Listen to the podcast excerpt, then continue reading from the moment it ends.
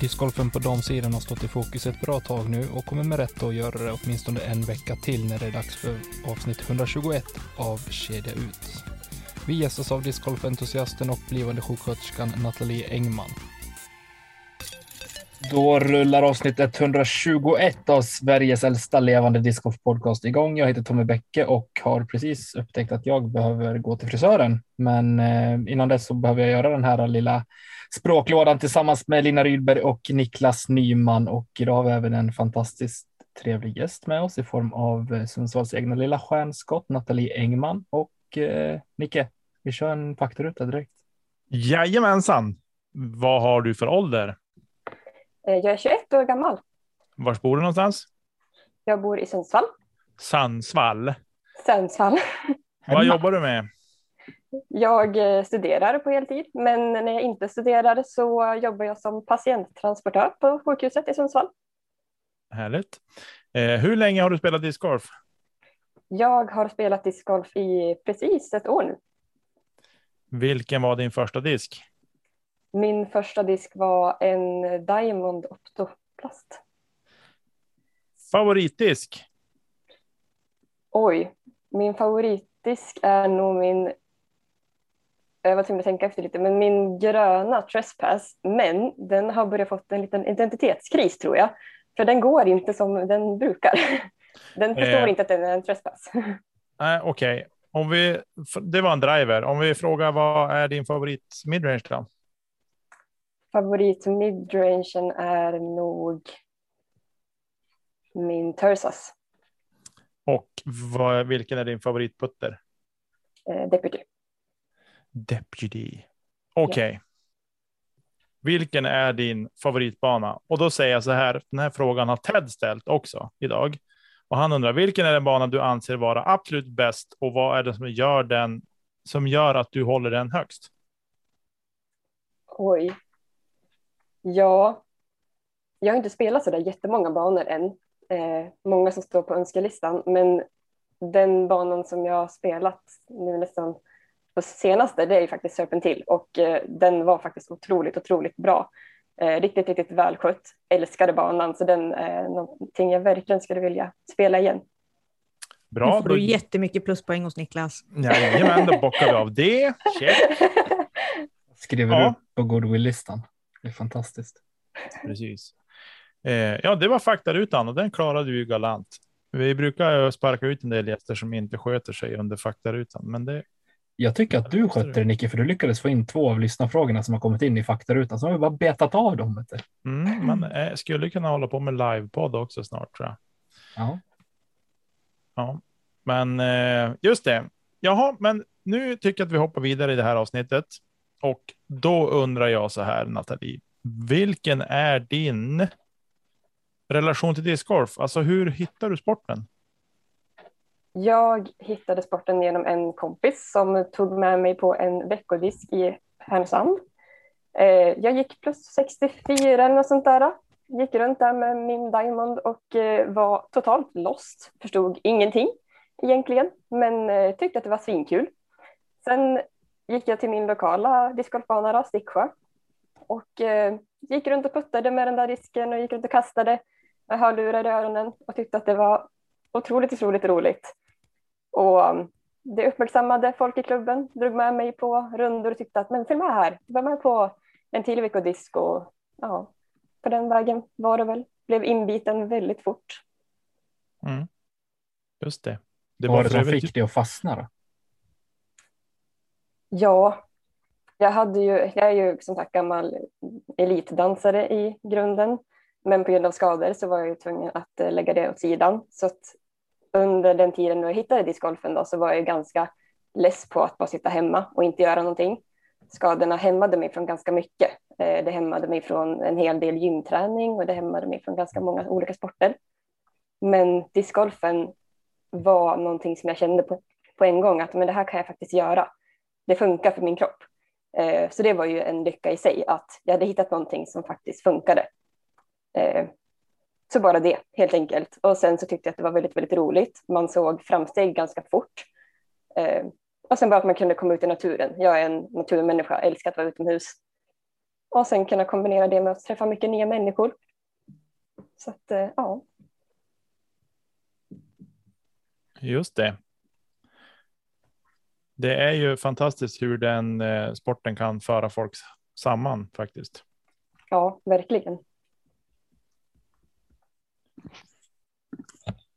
Men du sa att du har spelat i ja, ganska exakt ett år nu. Ja.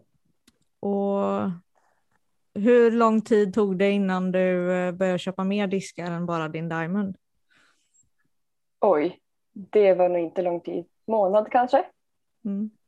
Jag tror jag sprang runt med min Diamond i en månad, lite drygt. Enbart? Och sen var det väl, ja, jag puttade, blev expert på att putta med min Diamond. Det gick jättebra. Tills någon annan tyckte att, ja men vet du vad, du ska inte putta med en, med en driver. Nej, sa jag, vad ska jag putta med då? Ja men en putter. Jaha, vad är det då? För jag förstod inte alls liksom att det fanns massa olika diskar. Det var ju liksom bara att, ja men här har du en disk, kasta.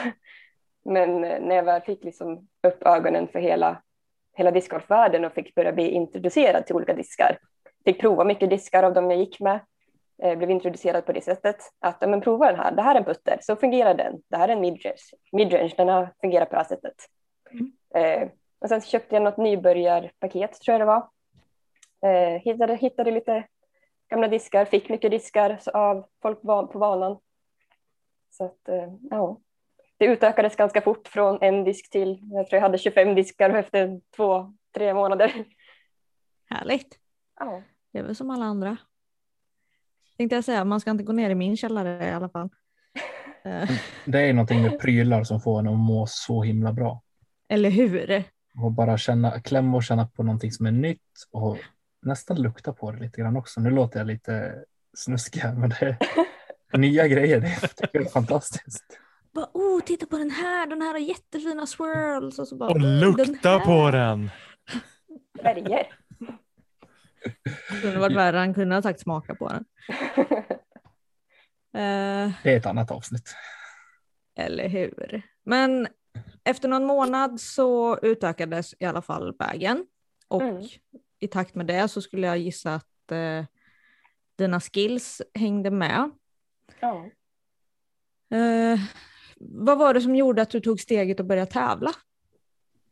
För nu är du ju väldigt tävlingsaktiv. ja eh, jag kommer faktiskt inte riktigt ihåg på vilket sätt och hur. Men man började gå på veckogolferna.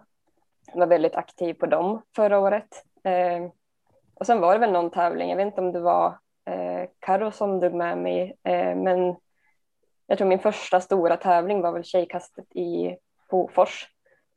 Och eh, det gick ju rätt bra där. Hamnade i särspel på min första tävling om pallplats. Vann det särspelet. Mm. Eh, så att eh, man hamnade i hetluften direkt och stod där. Jag var så himla nervös. Alltså jag stod och darrade med hela kroppen och alltså folk som stod runt omkring och kollade när man stod där på första hålet skulle putta och visste att sätter jag putten så vinner jag särspelet. Mm. Och så mycket har jag nog aldrig skakat, så nervös har jag nog aldrig varit någon gång. Och då har jag ju tävlat som sagt inom dans, både nationellt och internationellt sedan jag var ja, men, nio, åtta, nio år, något sånt där. Ja. Så att nervositet har jag ju känt av förut, men inte på det sättet. Alltså det, det var så hemskt. Men eh, intressant. satte den putten och eh, ja, den, den lyckan den var ju otrolig. Och sen så fortsatte det ju bara. Det var ju tävlingar på hemmaplan och det var någon till tävling och jag och Karo har ju hängt ihop sedan dess mycket och vi har åkt iväg på mycket tävlingar tillsammans, haft lite tjejhelger och sådär. Ja, alltså ni har ju blivit lite utav radarparet eh, inom discgolftjejer i Sverige. Så här, ja, men det är Karo och Natalie. Det är, Ja. liksom, det är nästan så ni är samma person. ja, men det har ju liksom blivit lite så för att ja, men, del, dels att dela liksom på att ja, men, kan du dela på boende och bensin och sånt där och få någon att åka med och diskutera lite med och så där. Och man hjälper ju verkligen varandra att utvecklas. Ja, men Eh, någon att tävla mot också. Alltså Ja, man, man är ju på likvärdig nivå och så ibland har den ena en bättre dag, ibland har den andra en bättre dag och man liksom drar numera lite i alla fall. för, förut, alltså Karo har ju verkligen varit min stora förebild här i stan, Mm. eftersom att det liksom varit hon som var den discgolfande tjejen. Eh, och Och det var ju verkligen min, ja, men min stora förebild. Jag såg upp till mycket, eh, kände liksom att men wow, tänk om man kunde bli lika duktig som hon en dag. Mm. Och då tänkte inte jag att det skulle ta ett år innan man kunde börja tävla liksom mot, mot henne så, utan tänkte väl liksom att ja, men om tre, fyra år kanske. men eh, utvecklingen har ju verkligen gått fort, framförallt den här våren. Jag Mm. hade ju en månad där som det gick otroligt fort och jag kände själv liksom att men oj, wow, vad händer? Det var väl den månaden tror jag som jag var iväg på tävling typ varje helg. Jag tror jag hade en och en halv månad jag var iväg på tävling varje helg. Ja, men det- då ner. när det bara klickar. Ja, ja, men det var mycket som klickade och saker klickade verkligen rätt. Ja. Du åkte eh, ju halva Sverige från dag till dag. Ja, men ni Jag, jag minns hur jag reagerade avsnitt. på det här och jag bara, alltså vad, vad håller hon på med? Hon gör ju inget annat än att bara åka bil och tävla. ja, men jag var upp till Husum och ner till Hofors och det var Söderhamn och det var Gävle och det var Bollnäs. Och, ja, det var allt möjligt. Man Det ska ju passa på. ja, men just- exakt. När Det är inte så lång lite, säsong. nej, det är det verkligen inte. Men du är inne lite grann på relationen med Carro så här också, vi har haft med henne i podden tidigare för er som har missat det. Eh, kan du känna liksom någon gång att nu jäklar ska jag krossa den jäveln alltså? Nu ska jag visa henne. Nej, inte riktigt på det sättet. Eh, vi har ju faktiskt som sagt numera börjat kunna liksom slå varandra. Eh, och vi har ju fått kommentarer när vi varit på tävlingar att eh, oh, men oj, åker ni tillsammans hem nu? Blir det inte dålig stämning i bilen? Eh, nej, varför skulle det bli dålig stämning? Bara, ja, men nu slog ju ja, men, Nathalie Karo med två kast eller ja, hur det nu har varit och sådär. Eh, men vi ser ju inte alls det som något dåligt utan snarare som någonting positivt.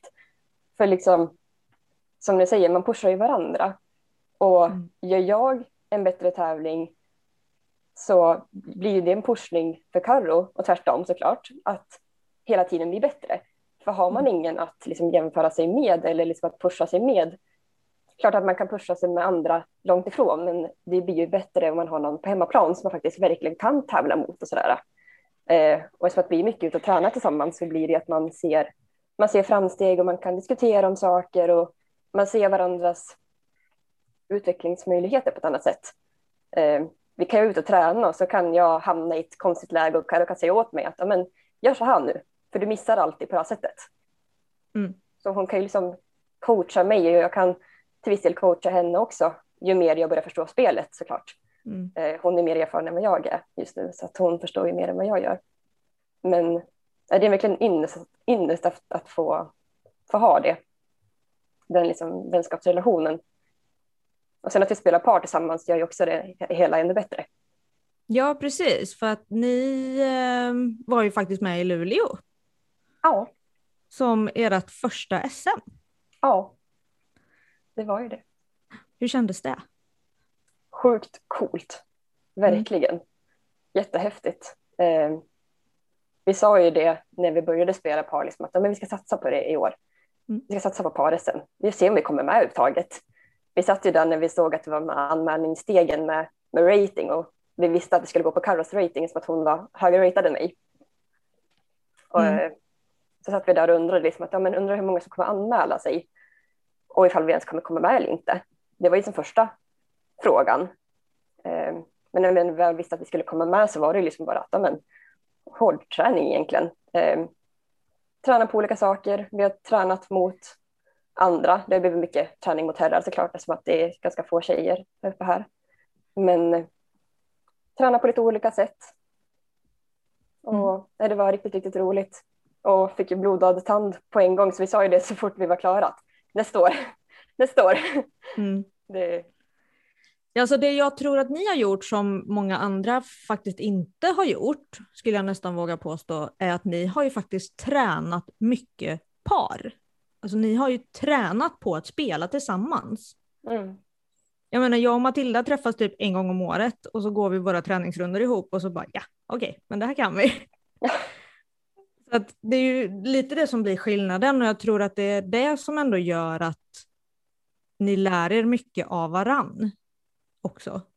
vi lär oss mycket av varandra och sen så sa vi det också att vi är ju väldigt vi är ganska lika som spelare. Eh, Mm. Vi kastar ganska lika diskar. Eh, vi har ganska lika kast. Sen har vi ju svagheter och styrkor som vi kompletterar varandra med. Eh, vilket vi känner är väldigt, väldigt bra såklart. Men ganska mycket saker gör vi också lika. Så att om jag kastar först så kan jag bli en vindvisare eller vägvisare för Karo och tvärtom. Mm. Vilket blir en väldigt stor fördel när man spelar par. Att ja, men, går min disk då väldigt mycket högre eller väldigt mycket vänster så kan ju Karo på en gång känna att okej, då ska jag diska upp eller diska ner. Mm. Precis. Och det blir ju liksom en, en posit- positiv fördel att vi är ganska lika jämfört med de som kanske är väldigt, väldigt olika som spelare. Mm, men precis. Så att ifall, ja, det är nästan så att ni tar upp exakt samma disk ur sin egen väska på liksom ett hål ni kommer upp till. Mm. Eh, Så det är klart att det har sina fördelar också. Ehm, men eh, vi har fått en eh, fråga från Choppe som jag tänker att vi klämmer in här samtidigt. Och han undrar hur det kommer gå i Marina, Manira Matchplay och vad ni har för tankar inför lag-SM. Ja, om vi börjar med Manira Matchplay då. Eh, vi fick ju faktiskt till en, ehm, en ren damklass i år, vilket är otroligt kul. Manira Matchplay är ju en match, eh, ja, matchserie som vi har här uppe i eh, ja, Västernorrland, ska man väl säga. Det är Timrå och Sundsvall med omnejd. Eh, banorna som spelas på är ju Fagervik och Sticksjö. Och det är både två herrklasser, en parklass och så en damklass blev det då i år. Och vi blev tio stycken damer, så det var jätte- jättekul. Kul! Det Riktigt, riktigt roligt. bra. Så vi fick ju faktiskt två grupper också. Så det var väldigt, väldigt kul. Eh, och det gick ju verkligen över förväntan för min egen del. Jag har gått obesegrad genom hela Manira Matchplay hittills, genom både gruppen och särspel, eller vad heter det, slutspelet. Mm. Så att eh, det är ju final som vankas nu snart då. och det är ju mellan mig och Karo. Såklart. Så det, så det ska bli jätte, jättekul. Vi sa det, vi hade faktiskt som eh, vår egna lilla hemliga plan att försöka gå till final tillsammans. Vi sa det skulle vara jättekul att stå i final mot varandra. Mm. Eh, så det har varit vår lilla, lilla hemliga plan. att försöka det- få till det. Vad är det nu du tycker ska du göra om... som eh, Tommy sa och krossa? Jag vann ju faktiskt eh, KM här. Eh, tog över KM-titeln från Carro från förra året. Eh, förra året kunde jag inte vara med för då låg jag inlagd på sjukhuset. Men i år fick jag möjligheten att vara med. Eh, tog över den, var väldigt, väldigt jämnt. Men eh, tog över den efter väldigt, två jämna runder. Så att, eh, vi får väl se nu då. Vem som har en bra dagen, vem som tar det. Matchspel är ju lite annorlunda än Mm. vanliga runder.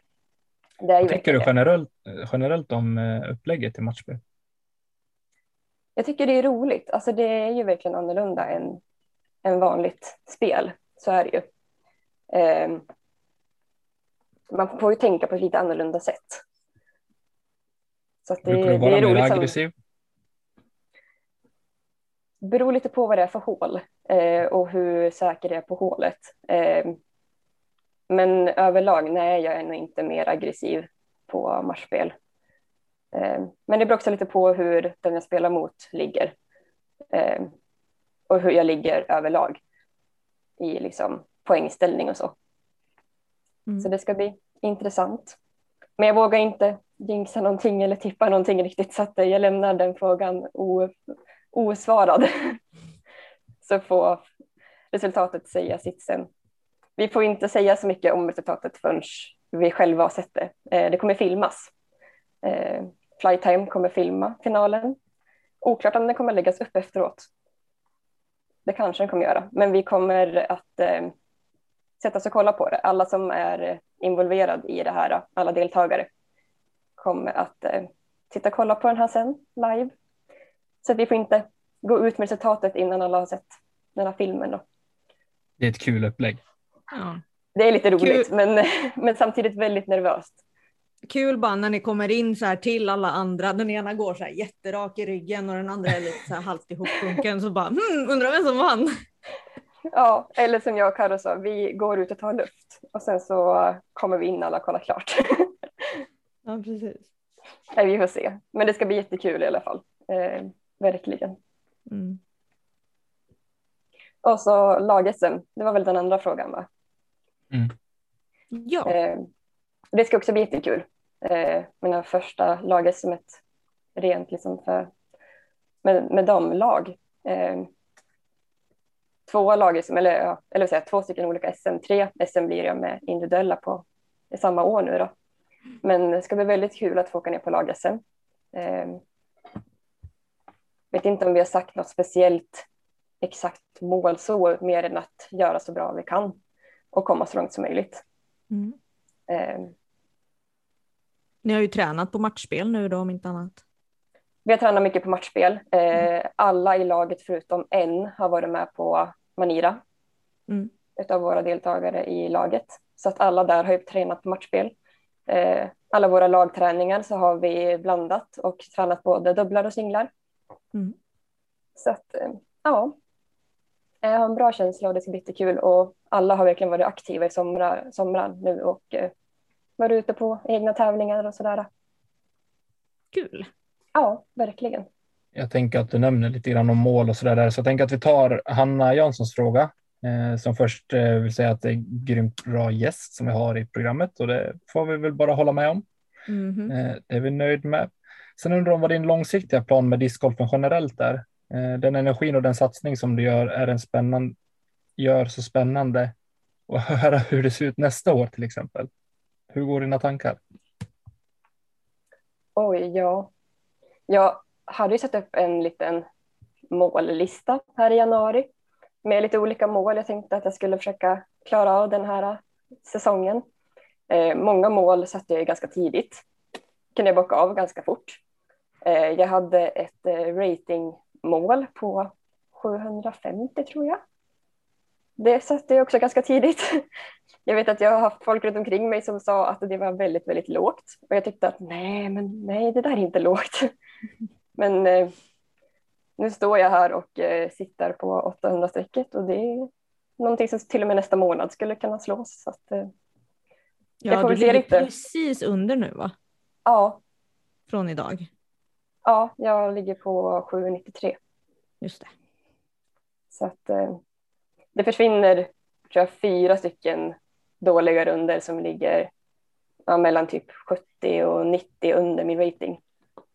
Fyra sådana runder tror jag försvinner nu från augusti månad till nästa rating. Så har man en, en hel del tävlingar. SM. Individuella SM och så är det Wasteland och Husum och ja, har en, en fullspäckad tävlingsmånad nu så att eh, fylla på med lite nya runder så ja. Nej men långsiktiga mål. Jag har inte riktigt hunnit börja tänka på det så mycket. Eh, första året nu var egentligen bara att testa på så mycket som möjligt. Eh, se lite vad, vad, vad det kan ge mig egentligen. Eh, hur mycket min kropp skulle kunna klara av det. Eh, ifall jag fortfarande känner att det är kul, vilket jag verkligen gör. Jag älskar ju. Eh, blivit mer och mer inbiten. Det lever ju, märks. på, lever ju på banan lite nu och då. Hittar ju hela tiden nya saker att jobba med, eh, att träna på, att utvecklas, bli bättre på. Så ett mål jag tänker skulle kunna vara något väldigt, väldigt långsiktigt är att kanske vara med på någon tävling utanför Sverige. Eh, bara för att det skulle vara kul att eh, ut, utmana mig själv. Eh, både på personligt plan och eh, discgolfmässigt. Eh, Inte är så långt borta nu när Euro Pro Tour sätter igång inför nästa säsong då va? Mhm. Vem ja, det är mycket som ska klaffa för att man ska kunna vara med på det kanske. Men eh, jag tycker det finns ju mycket olika tävlingar man skulle kunna åka på. Jag tänker, vi har ju våra grannländer, Norge, Danmark, Finland. Tänker att där kanske finns någon tävling man skulle kunna åka till. När väl man får Tävling i börja. Finland tror jag hade varit väldigt roligt för de har ju också mycket damspelare i de olika amatörklasserna också. Ja, ja, men jag har Så att man kan mycket hålla sig man- där liksom. Ja, precis. Jag har hört mycket om att det finns, liksom, eller fanns innan corona i alla fall, mycket sådana tävlingar. Mm. Och jag tänker att det skulle kunna vara någonting man kan utmana sig själv på att åka iväg på. Och så får man Botnia se. på Åland blev väl flyttat till eh, maj nu va? Skulle ha gått till höst egentligen på Åland. Eh, Ja, precis. Har också varit ett alternativ. Ja. Nej, så sen får jag se lite grann vad, vad andra mål skulle kunna vara. Eh, ska utvärdera den här säsongen och sätta nya mål. De flesta mål som sagt är ju uppfyllda och den lilla listan jag hade. Så att eh, det ska bli, det ska bli kul att se. Du, du har ju varit med på en Youtube-kanal här under eh, våren, skulle vi kunna säga.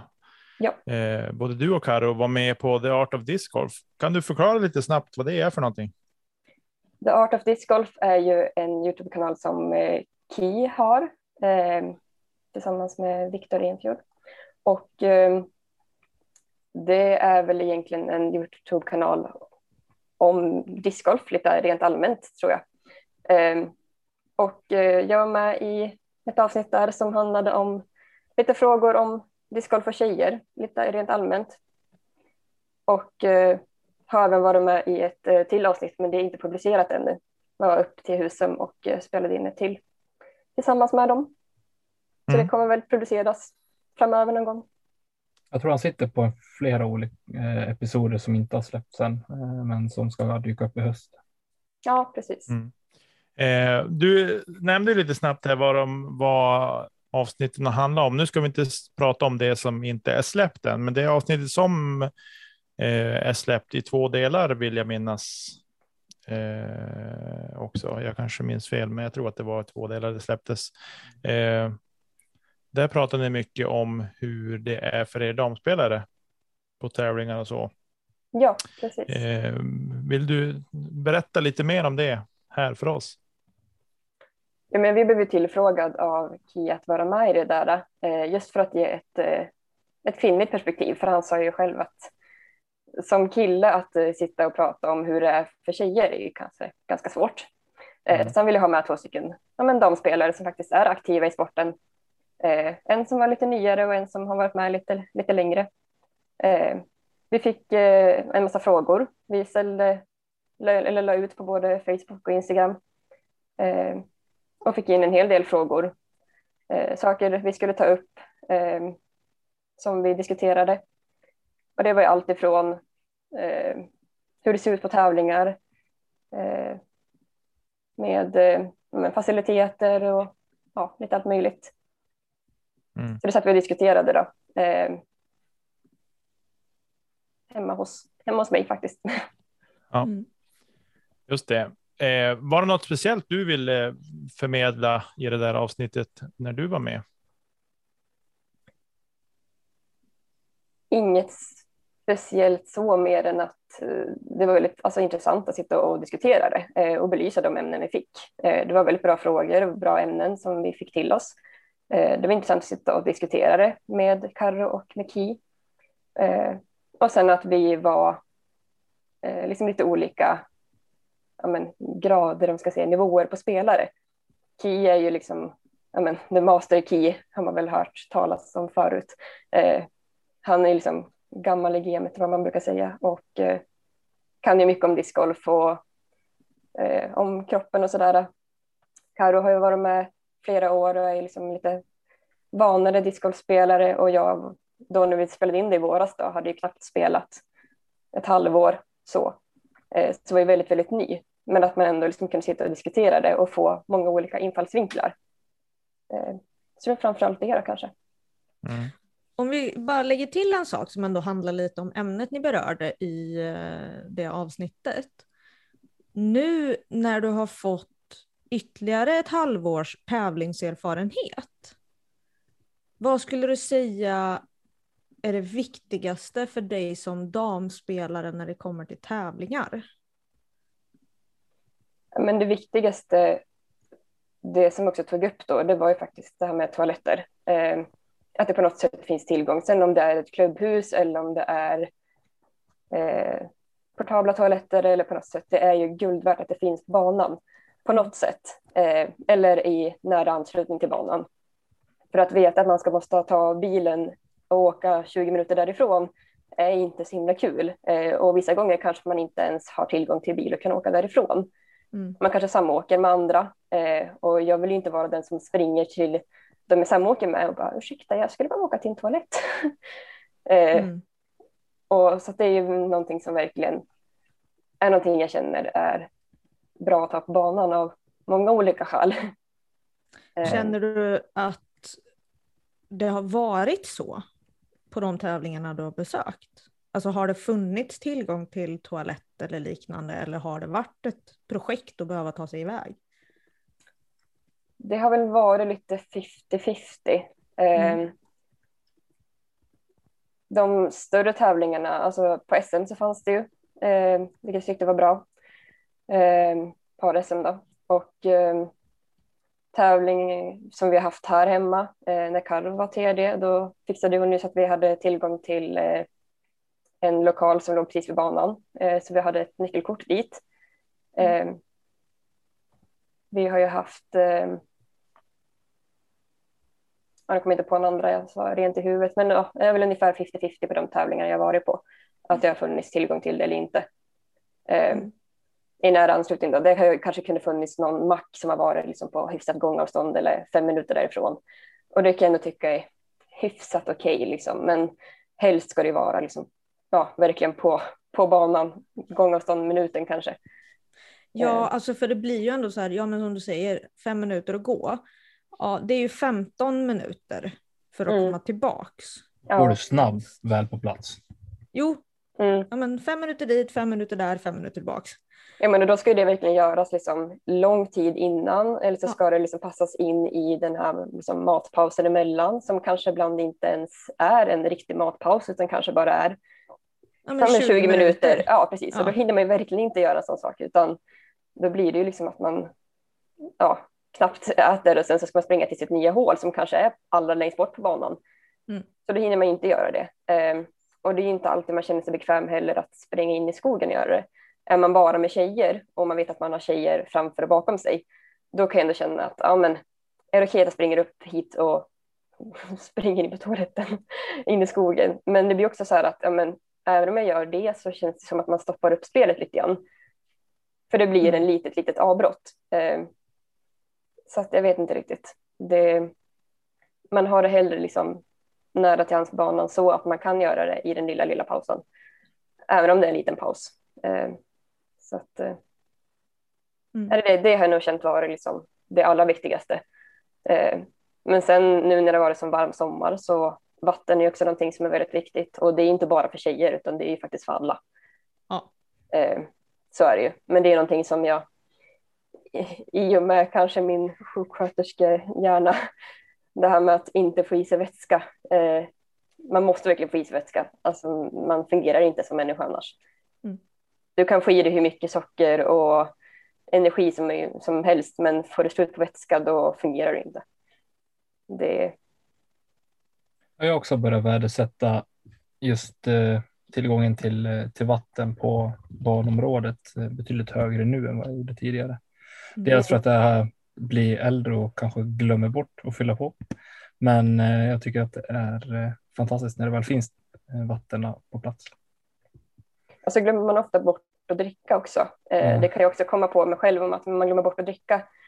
Eh, så det är någonting jag brukar kunna påminna både mig själv och ibland påminna någon annan om att man kommer ihåg att dricka nu för man ser att vattenflaskan är typ full.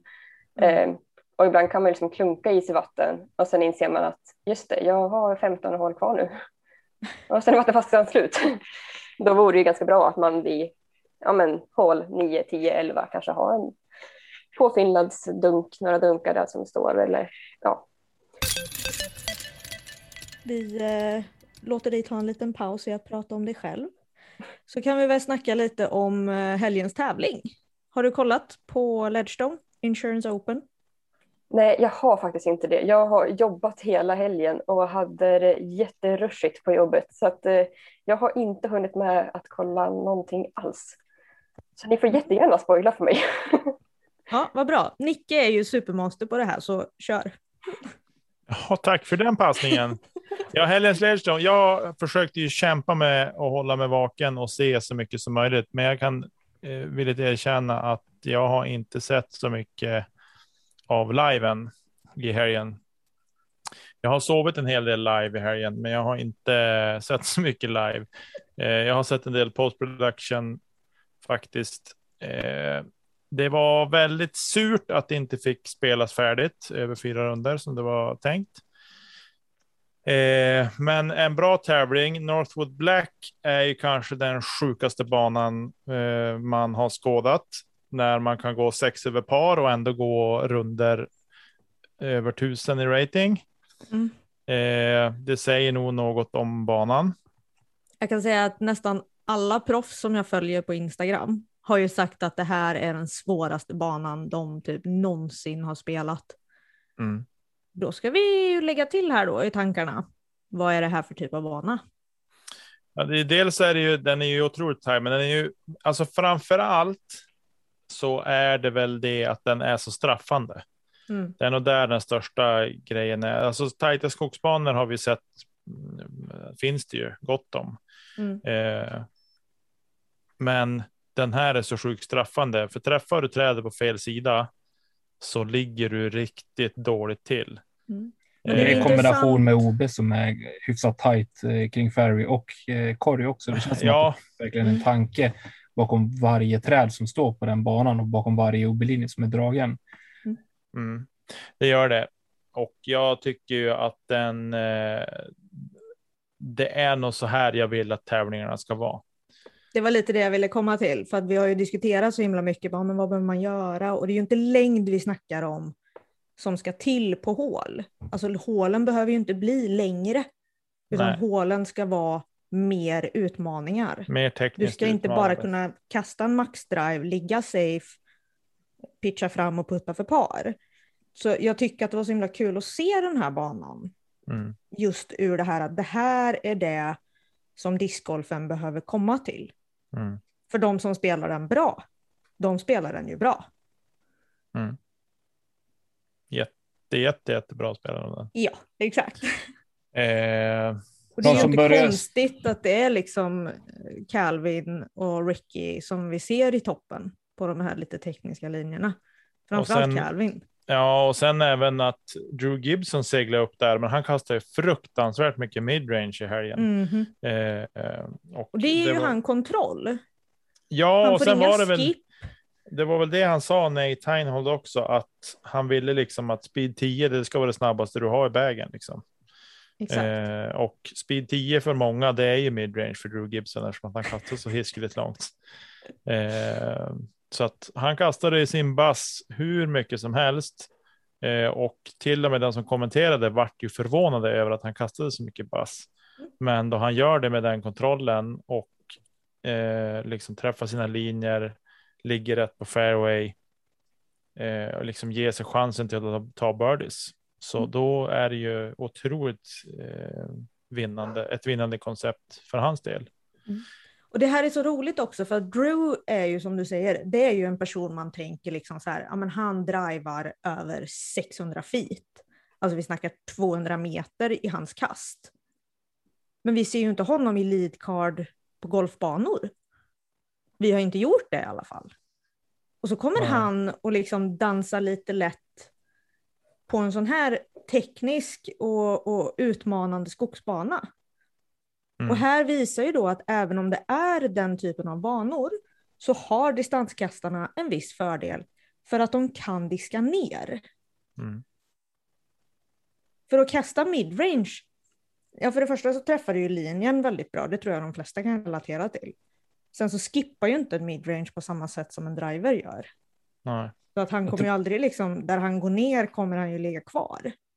Jag tror att det handlar väldigt mycket om smartness också här, att man faktiskt man respekterar banan och eh, någonstans har, har koll på sina egna begränsningar eh, Mm. och gör smarta val hela tiden.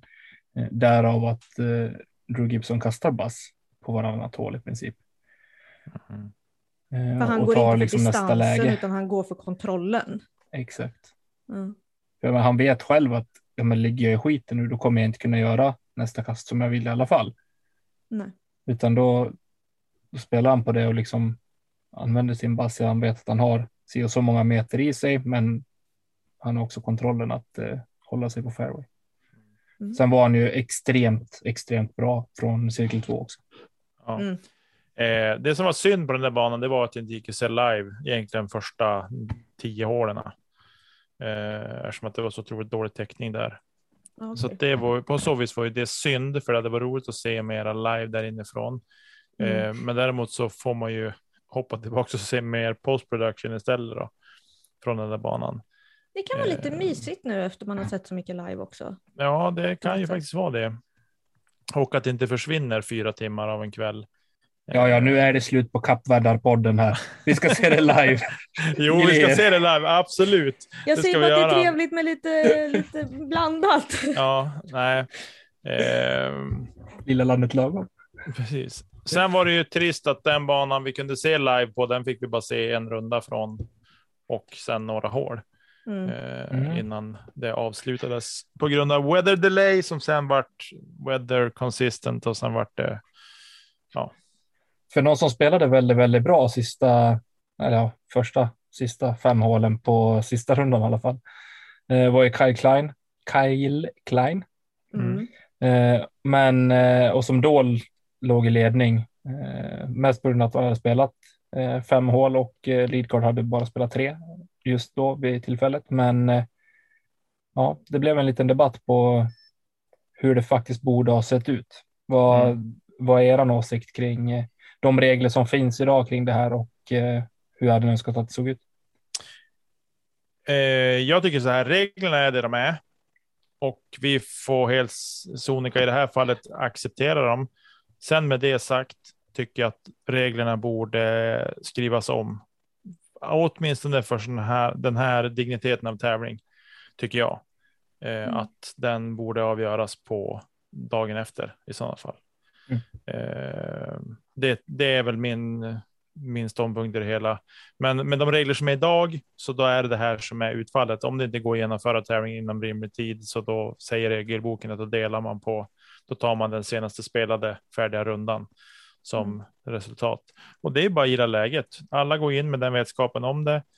Eh, sen kan man ju tycka vad man vill om att, om att det är så. Eagle hade någon take på att man skulle spela 13 hål på finalrundan eller någonting sånt. Jag har inte sett allting Ja. själv. Eller Eh. nej, jag ska rätta dig lite där. Han menade att om det hade varit så att man inte hade, man hade kunnat börja spela men inte hunnit spela 18 hål så säger han att det räcker att spela 13 hål. Ja, Och det Men- hade räddat den här tävlingen. Det var ingenting han menat, så här gör vi i framtiden, utan nej, han hade okej. velat rädda den här tävlingen. Okej, ja, nej. Och då räcker det med 13 hål så länge Fast du hade alla inte kunnat spela 13 hål eftersom att folk bara hann spela tre. Liksom. Ja, nej, men om.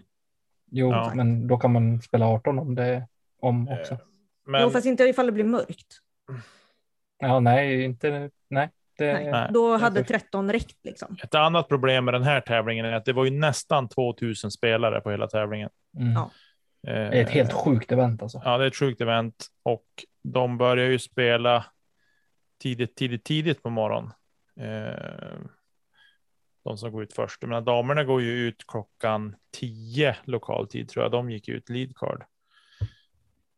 Eh, och herrarnas leadcard gick väl ut typ halv fem på eftermiddagen. Eh, och det säger väl ingenting om att de går ut så sent, men problemet är ju att det är, de har ju ingen katt på den där tävlingen heller, som jag fattar det. Eller inte en tillräckligt stor katt i alla fall. Eh, så att det är för många spelare som är kvar och ska spela finalrundan eh, sista dagen. Och det är det som gör det hela så vansinnigt tråkigt att eh, dels att det blev så sent. För jag menar damernas runda, då de började se, ja, våran lokala tid klockan 16.00 på eftermiddagen gick leadcard ut. Mm. Eh, men de var ju färdiga vid åtta, kvart i åtta på kvällen.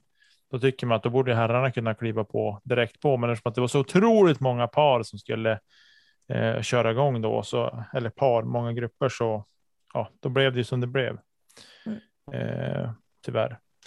Men debatten av avslutet, ja, reglerna är där de är. Jag tycker inte att det finns så mycket att, att, att säga. Nej. Mer att lära sig utav det och kanske fundera på om DGPT ska ha en, en, en, eh, ja, en waiver då, får det ju bli, med ett Mm. frånsteg från PDGA regelboken med att om det är lika och det blir weather delay, då får man ju liksom se över om det går att spela färdigt eh, dagen efter. Och då kanske det handlar om, det kanske det handlar om eh, de spelare som inte hunnit, alla spelare som har spelat mer än nio hål, de räknas bort från det där då, så att det inte blir att det är 80 spelare som ska spela eh, sista rundan som i slutändan kanske inte har någonting mer att göra heller. Nej, sen gäller det ju att det faktiskt finns folk på plats också. Jag hade en diskussion med Ted om det här igår. Eh, att det gäller att det finns de eh, som jobbar ideellt på plats en måndag i så fall. Jo, Som alltså inte det är också. gå till jobbet eller. Ja, exakt. Det är också, ett- men det är ju, det är ju hela den här apparaten kring DGPT är ju så pass stor och det är så mycket pengar i omlopp där nu. Mm. eh, eller omlopp, omlopp eh, som gör att jag tycker att det borde gå att lösa bara. Eh, det är väl där jag står och jag tycker att vi borde kunna, eller de borde kunna sträva dit också. Eh, men det har ju varit, jag tycker att det har varit ovanligt mycket weather delays också den här säsongen. Jag, har inte, jag kan inte minnas att det var så här i fjol. Fast det ena var ju regn och väder och nu har det ju varit åska. Mm. Heavy rain tror jag det var i Emporia. Eh, ja, det Men kan det var ju typ stämma. monsun så det var inte jättekonstigt Han är heller. väl inte gjord av socker. Eller? Vissa av oss säger det. Då har de inte varit på par-SM i Västervik år 2020 för där regnar det hinkar vatten. De är av plast, det gör ju jätteont ju. Exakt. Innan det här spårar ur nu så kan vi bara vara överens om att vi får, vi accepterar de reglerna som är och sen eh, de som inte gör det får väl, eh, ja, man the fuck up helt enkelt. På ren svenska. Ja, precis. På eh, dagen när det här avsnittet släpps så kommer ju även ett eh, europeiskt mästerskap sparka igång eller kastas igång.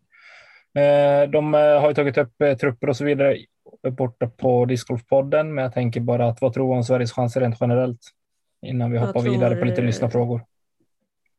Jag passar eh, bollen till Natalie. Ja, Jag har inte jättekoll på alla spelare ska jag vara ärlig och säga. Men eh, det ska bli sjukt intressant att följa. Eh, jag hade lite kontakt med Matilda eh, här bara igår tror jag var, för att Mm. kolla hur man följer det och sådär. Hittade till det idag på judisk. Så att det ska bli jätteintressant att följa. Kommer ju vara inne typ var och varannan minut känns det som. Och kolla hur går det, hur går det? Mm. alla svenska flaggor. Nej, men jag tror nog att det känns ju som att det, det kommer nog finnas några bra chanser där i alla fall. Eh, som sagt, jag har inte jättebra koll på alla spelare eh, som enskilda individer, men eh, det är ett ganska liksom, stort team ändå från Sverige så att eh, det är synd att inte alla hade möjlighet att åka iväg bara. Mm. Vad jag förstått så är det ju ändå en del som tackat nej till att åka på grund av läget, eh, vilket är helt förståeligt så som det ser ut. Mm. Definitivt. Ja, där är, vilka är det mer än dig och Kymen? Lina? Jag vet inte, jag vet Nej. typ bara att det är jag och Kymen. Eh, Johansen är väl inte där? Henke inte den, nej stämmer. Eh, jag tror han fick en erbjuden plats. Eh, sen är det ju ingen av eh, förbundsrepresentanterna. nej, Alltså, precis. Lars är inte nere heller alltså. Nej, Nej. Okej. Ehm, det är, egentligen bara, det är egentligen bara spelare som är nere. Mm. Linda blir ju lite både och då, kan man väl säga. Men eh, det är ju, Lagmamma. lagkapten är ju inte med och eh, Mattias är inte med. Nej, precis. Lite på grund av liksom familjesituationer och, och sådär. Eh, som har gjort att man inte kan, helt enkelt. Mm. Jag tackade nej för att jag visste inte ifall jag skulle ha hunnit få vaccin. För att i Värmland så var det fem veckor när 50-åringen, fem veckors väntetid när 50-åringarna skulle boka. Så att när jag räknade på det då så skulle jag inte ha hunnit ta första dosen än. Nu blev det ju så att jag har det. Men eh, Kommer fler chanser. ja, förhoppningsvis gör det det. Vi önskar i alla fall alla stort lycka till och eh, hoppas att vi kan eh, ja, rå åt oss en medalj nere i Tjeckien. Det hade varit roligt. Det hade varit grymt roligt. Kom ihåg att ha kul allihopa. Spela smart. Det är Spela kul bra. att vinna. Ja, fast nu ska vi inte hålla på så där Tommy. Ha kul, för då spelar man bra. Ja. Vi har ju lite lyssnarsfrågor som har kommit in också. Vi har ju, vi har ju betat av några här under faktarutan och så under avsnittet. Men Niklas Nygren, han undrar, vilket är ditt favorithål samt hathål som du har spelat? Oj. Den där är jättesvår. Som sagt, jag har ju inte spelat jättemånga banor. Eh, mitt hathål har ju faktiskt varit på min egna hemmabana, eh, Sicksjöra, hål 16. Mest bara för att jag aldrig fått till det hur jag ska göra. Eh, jag har alltid kastat rakt ner i vattnet eller i lilla bäcken som finns där på vänstersidan. Eh, gått OB, behövt bara pitcha upp den på fairway, försökt komma runt det och ja, kommit fram på typ en sjua på det här parfirat. Eh, tills typ ja, för två, tre månader sedan då jag fick hjälp av en kompis att bara kasta putter, putter, inspel, putta. Och helt plötsligt så fick jag min fyra. Hur enkelt som helst. Och, och ja, nu har jag till och med kunnat diska upp och eh, få till och med till min fairway driver och kunna få till det där en, äh, långa, långa Anhazer-kastet så att jag till och med har kunnat putta för birdie en enstaka gång. Men jag får till mina fyror bra många fler gånger än förut när jag liksom stod där och gjorde mina sjuor och åttor. Hemska hathål. Så det måste jag nog säga har varit mitt hathål, men det är ju inte riktigt hathål längre. Det låter ju nästan som att det har blivit ett sånt där hatkärlekshål. Ja, det är snarare ett hatkärlekshål. Ja. Det kan vi nog kalla det för. Lite hatkärlek till det där hålet. Eh, favorithål. Alltså det är ju jättesvårt. Eh, komma på något bara så här. Eh, bara för att jag har det färskt i minnet. Det blir ju så. Det man har spelat eh, på senaste är ju det som man har färskt i minnet. Eh, så ska jag väl säga Serpent Hill. Vad blir det då? Det blir ju hål fem. Det som man kastar från den lilla boden och så ner. Eh, par fyra. Ja, precis. Och så blir det ganska smalt på slutet. Mm. Armen eh. som det kallades av någon. Jag minns inte vem det var som sa det. ja, men det hålet vet jag att det gillade jag. Eh, väldigt fint hål och eh, jag fick till det väldigt bra, mina kast som jag gjorde där. Eh, så det kan man säga är ett väldigt fint, fint och bra hål. Passar mig som spelare. Ja. Eh, du, Jonas Moberg. Han har ett ganska långt intro till sin fråga, men jag måste ju läsa alltihopa. Sedan jag hörde Ki prata om vad som är bra, vad som är bra att ha med i väskan och vilka kunskaper han föredrar att andra han går med på runder har, framförallt inom sjukvård, känner jag mig ofta tryggare på banan när jag går med dessa eller vet att det finns i närheten. Är det också något som du upplever eh, att du tänker på eller att andra tänker på när du är med? Alltså att man har med sig typ en, en eh, gasbinda eller någonting sånt. Liksom. Ja, eh, nu ska tilläggas att en av mina fack på min discgolfbag är ju dedikerad till eh, sjukvårdsgrejer. Så att jag kan väl säga att jag har mitt lilla första hjälpen-kit där med ganska mycket grejer. Så att ja, går man med mig eller har mig på banan så att jag har det mesta där. Vilket inkluderar både sårservetter som är till för sånt, jag har en liten minisax, jag har gasvinda, jag har plåster, jag har Alvedon och Ipren och ja, vi kan fortsätta nämna den där listan, den är ganska lång. Jag har mycket du är där. kittad med andra ord. Jag är kittad. Ja. eh, Kilbalsam och allt möjligt man kan behöva för om man skadar sig. Eh, Apotekare Nästa... Engman. Vad sa du? Apotekare Engman. Ja, precis. Nej, men mest för att jag själv eh, alltid har varit eh, en person som lätt skadar mig. Ehm, och eh, själv har mina sjukdomar sådär, som jag vet att jag behöver med mig mina egna mediciner. Så jag har ju alltid de grejerna med mig. Men sen finns det alltid andra som får ont i huvudet eller som behöver ett plåster eller som gillar sig på något sätt. Och då är det alltid bra att ha med sig. Och jag vet ju sen, som sagt, sen jag var dansare så hade vi alltid med oss alltså sjukvårdskit och sånt. Eh, varje dansskola hade med sig sitt eget.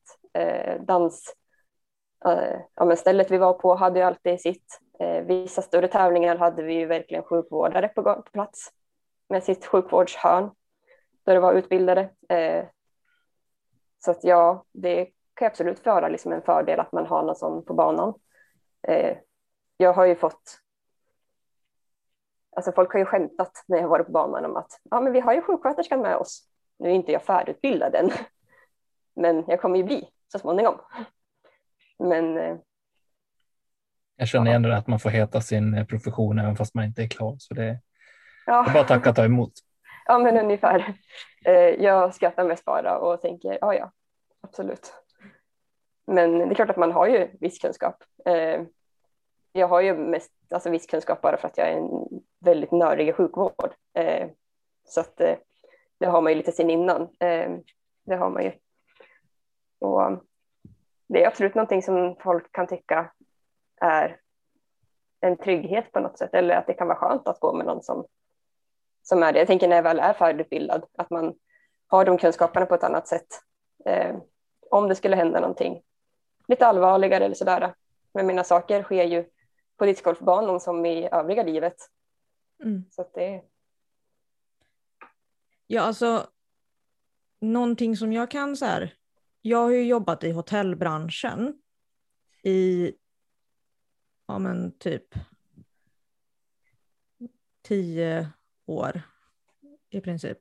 Där har vi ju liksom årliga utbildningar inom brand och inom första hjälpen. Och det är någonting som är superviktigt. Mm. För att jobbar man som receptionist till exempel så är du ensam ansvarig för ett hotell fullt i människor. Där jag jobbade hade vi 1900 sängplatser. Vi kunde potentiellt vara nästan 2000 personer som jag ensam på natten ansvarade för. Och för mig då att få det här, även om man så varje år när vi skulle ha den här första hjälpen-utbildningen så bara, oh, men det här kan jag ju. Jag har gjort det liksom, ja men det kändes som typ tusen gånger. Men det är ofantligt viktigt att faktiskt mm. kunna det. Och även nu då när jag inte har jobbat inom hotell på några år så är det ju fortfarande så att jag gör ju sådana här saker årligen för att, att påminna mig själv. Ja, men det är ju ett muskelminne ganska mycket. Eh, om man tänker liksom första hjälpen som i HLR. Mm. Eh, det är jättebra att man har gjort det någon gång. Men det räcker inte att säga att ja, men jag gjorde det för fem år sedan på mitt jobb. Ja, Nej, det precis. är bra, men eh, gör det igen nu. Så det finns saker som har ändrats i mm. hur man har, tänker när man ska göra HLR, eh, vad som är viktigast och hur man ska göra, vilken ordning, vad man ska prioritera. Eh, och sen är det muskelminne. Mm. Och det finns andra saker också som är första hjälpen med högläge och hur man ska snöra av eller om det blir ormbiten, vad gör man då? Alltså det finns mycket sånt där man ska tänka på mm. och hur man ska tänka på det. Eh, ring 112, vad bör du säga? I vilken ordning bör du säga det? Du behöver inte förklara vem du heter och vilken ålder du är i. Du behöver inte förklara vem du är. Du ska säga vad som har hänt, vilken plats det är. Alltså mycket sånt mm. som man kanske inte tänker på. Eh, och... Jag tror att folk kan ha nytta av att få hjälp och liksom veta vart man kan hitta informationen. Mm. Och lite så här, vad behöver jag tänka på för min egen trygghet och för andra som går med mig. Mm. Och ifall alla får det tänket, då är ju genast liksom hela banan mer säkrad för skador. Ja. För jag menar, säg att du ramlar över en stock och mm. får en pinne in i låret. Jag menar, det är liksom inte omöjligt. Nej, men kraftig blödning är också en sån sak. Vad gör du om du får en kraftig blödning? Ja, spontant ja, måste... så vill man ju liksom rycka ur pinnen ur benet, men det är så här, nej, gör nej. inte det. Det kan ju vara förenat med livsfara och det kan ju liksom innebära två minuter så har du liksom förblött. Ja. För du kan ju ha träffat en större liksom artär och mm. rycker ut den där pinnen så ja, men då sitter du där med sår som det bara väller ut blod och du förstår inte varför.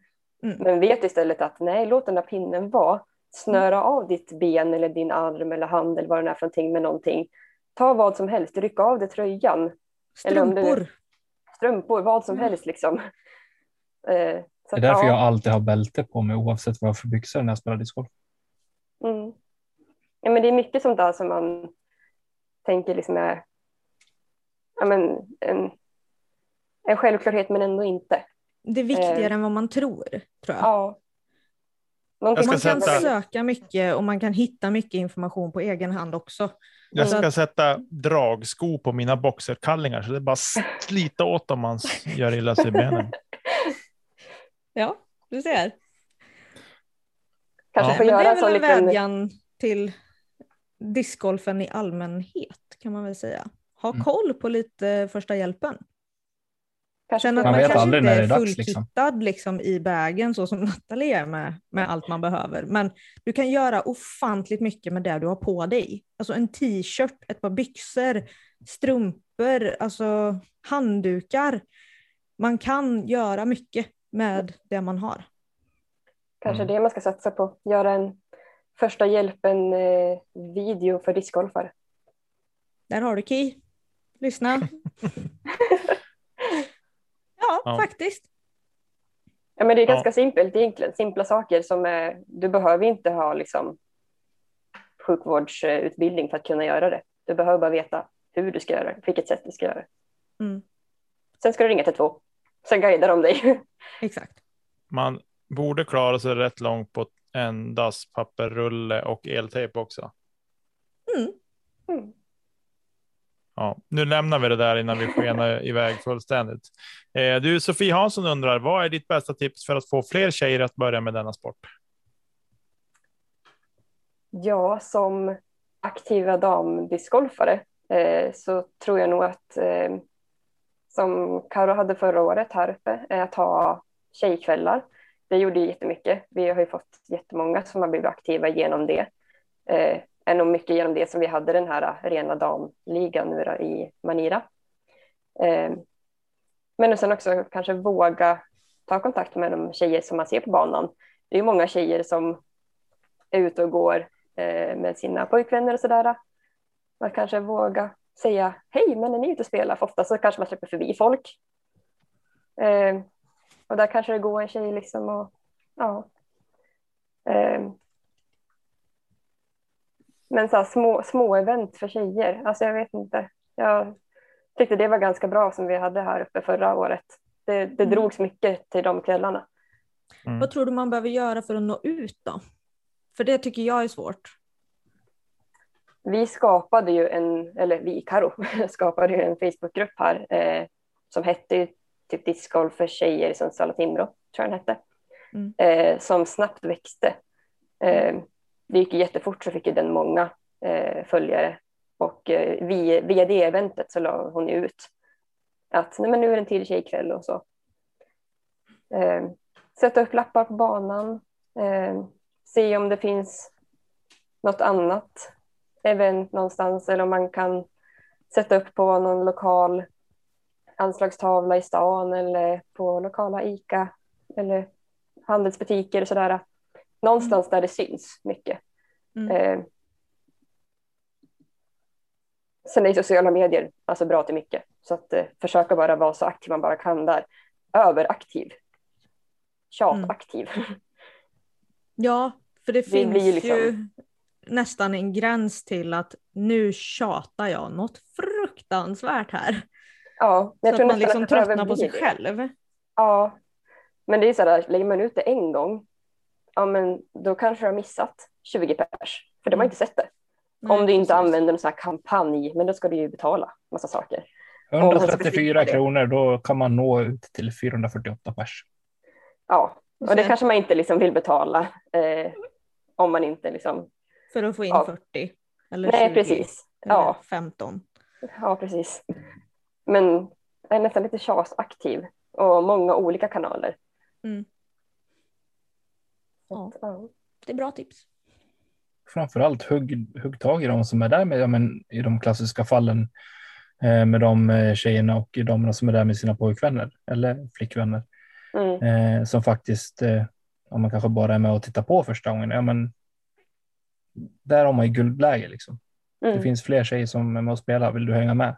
Och han får inte följa med. Tar en disk i väskan bara, här varsågod, ge Ja. tillbaka till den. Du kan ge tillbaka den på tisdag när vi är Mm. här och spelar bara tjejer. Mm. Ha den, kasta lite, ha Mm. kul. Jag har ju fått killkompisar till mig eh, som hört av sig till mig och säger liksom att ah, men, du, jag har en tjejkompis som ska börja kasta men, men jag vet inte hur jag liksom ska introducera henne och jag har ju liksom diskar som är kanske lite för, ja, men jag, jag vet inte riktigt hur jag ska, ska göra och har du några tips på bra diskar och ja, och sen har det liksom blivit till den gren, eller till det steget att de vill ha med mig på deras runder med den tjejen för att typ introducera och förklara och sådär. Vilket är Mm. jättekul. Så att, eh, och då kan man ju få in det på det sättet också. Det är grymt. Mm. Eh, Jag tänker ta en, eh, en fråga från Beatrice Nyström. Du var ju lite inne på tidigare avsnittet här att om den putten i särspelet eh, på din första tävling, att du var nervös och så. Mm. Eh, Men hon undrar om du har upplevt prestationsångest på banan och hur, hur du arbetade bort det i så fall. Oj. Jag har nog hittills inte, alltså jo, prestationsångest så har man väl känt. Inte liksom sån ångest att jag har liksom velat gått. Jo, eh, gått därifrån har jag velat gjort, eh, uppe på par Gud vad dåligt jag mådde efter ena rundan. Usch.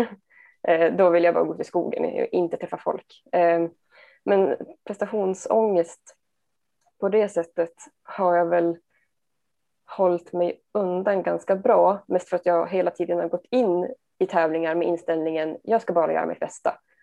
Och sen får det gå så långt det kan gå. Mm.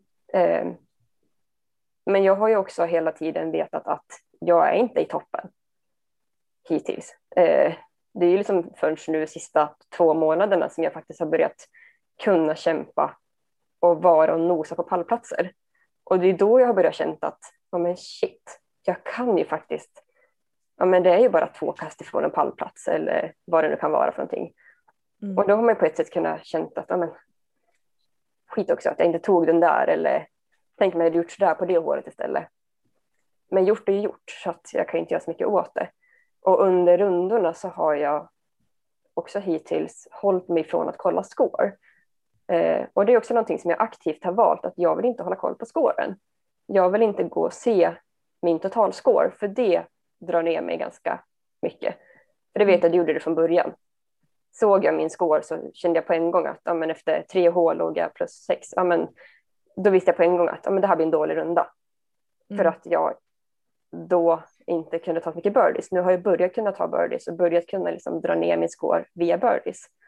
Men då visste jag att jag letade par och visste att det hela tiden kommer bara bli mer och mer plus scorekortet.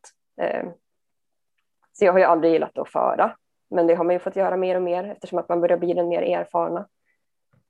Mm. Men jag har ju nu mycket försökt att arbeta med saker jag kan förebygga för att inte hamna i det, den situationen.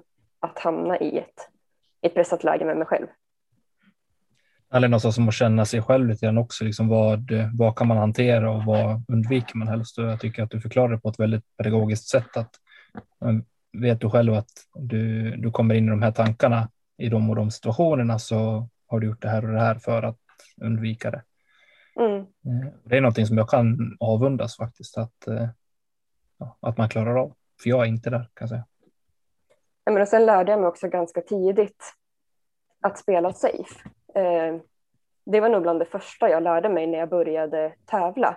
Att spela ditt spel, spela safe. Så det har varit mitt mantra sedan dess, att hela tiden spela safe, spela mitt spel. För jag kan ju bara påverka det jag gör. Jag kan inte påverka det någon annan gör. Mm. Ifall någon annan spelare vill hålla på och psyka andra spelare, ja det får stå för dem. Jag är inte en sån person. Eh, Så jag kan ju faktiskt inte påverka någonting vad någon annan gör. Jag kan bara påverka det jag själv gör och hur jag själv presterar. Så det enda jag kan göra är att spela mitt eget spel och göra mitt eget bästa. Precis. Och det för oss ju lite, lite osökt in på, på Karos fråga, eh, om vi ska ta avsluta med den tror jag till och med. Eh, Men hon undrar vad som motiverar dig att fortsätta utvecklas och bli bättre. Och jobbar du med någon mental träning och vad får dig att komma tillbaka efter en tung runda eller period inom discgolfen? Ja. Ja, men det är väl nog ungefär samma sak där. Alltså, har man haft en dålig runda, Ja försöker jag alltid sätta mig ner och kolla, alltså, vad var det jag gjorde bra och gjorde dåligt. Eh, alla tävlingar som jag är på så sätter jag mig alltid ner eh, dagen efter tävlingen och eh, sitter och skriver ner eh, fysiskt på papper vad som var positivt med tävlingen, vad som var negativt med tävlingen. Och det kan ju vara prestations, prestationsmässigt och det kan vara speciellt något hål eller speciellt att amen, alla puttar satt eller de satt inte eller ja, och så vidare. Och sen utveckling har jag också en liksom, rubrik. Vad jag Klassisk träningsdagbok. Ja, ungefär. Älskar Eh, sånt där. Och det gör jag efter varje tävling och det har faktiskt hållit den här liksom, säsongen. Så jag har en liten hög med papper från varje tävling jag haft. Eh, och det är jätteintressant att se utvecklingsmässigt. Eh, och det kan ju bara varit att men, en helg då satt men, inga puttar.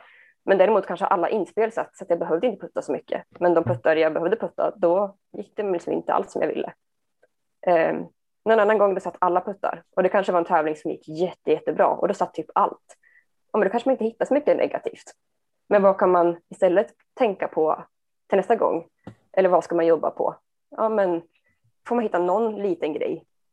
Eller så kanske man bara helt enkelt ska tänka på att ja, men, ta med den här känslan. Att vara så nöjd med den här liksom, känslan och ta med den positiva känslan man har. Eh, så det har varit någonting väldigt bra så, tycker jag, utvecklingsmässigt. Mm. Grymt. Jag tänker att eh, så här Nathalie, att vi, ja, det är några frågor som inte har blivit eh, besvarade än, men vi ska alldeles strax ta och runda av. Eh, Men är det så att eh, är någon som känner att man inte har fått svar på sin fråga så kan man ju nå dig på sociala medier. Ja, Hur och vart? på min Instagram, eh, natt med N-A-T-H understreck eh, 19 93 85. Nej, 13, jo, 13 va? 13 93 95. Mm.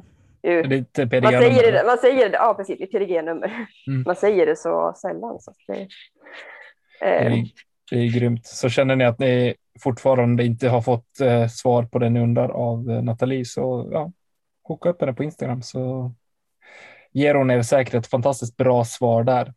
ja, absolut. I övrigt så tror jag att vi bara säger så att vi tackar alla som lyssnar och eh, ja, tack till Emil och Marcus för vignetter, jinglar och grafik. Sen eh, vill vi rikta ett stort tack till våra patrons som gör det lilla extra för oss och som snart kommer få valuta för pengarna, det kan jag säga. Mer än så behöver jag inte säga i dagsläget. The next big thing The next big thing inom svensk inom Podd. svensk poddvärld. det kan ni skriva upp. Vill du som lyssnar bidra till utvecklingen och ta del av the next big thing så besök patreon.com slash kedja ut och signa upp. Det lilla gör mycket. Elina, vad säger vi? kastanjeträdkedja ut. Tack Nathalie att du var med och gästade. Tack för att jag fick komma. Ja, det är my pleasure. Hur säger man det på svenska ens? Nöjet är mitt. Ja, Ja, det är är vårt. Det är vårt. Nöjet är Men vårt. sista frågan Nathalie. ja. Är du fortfarande nervös?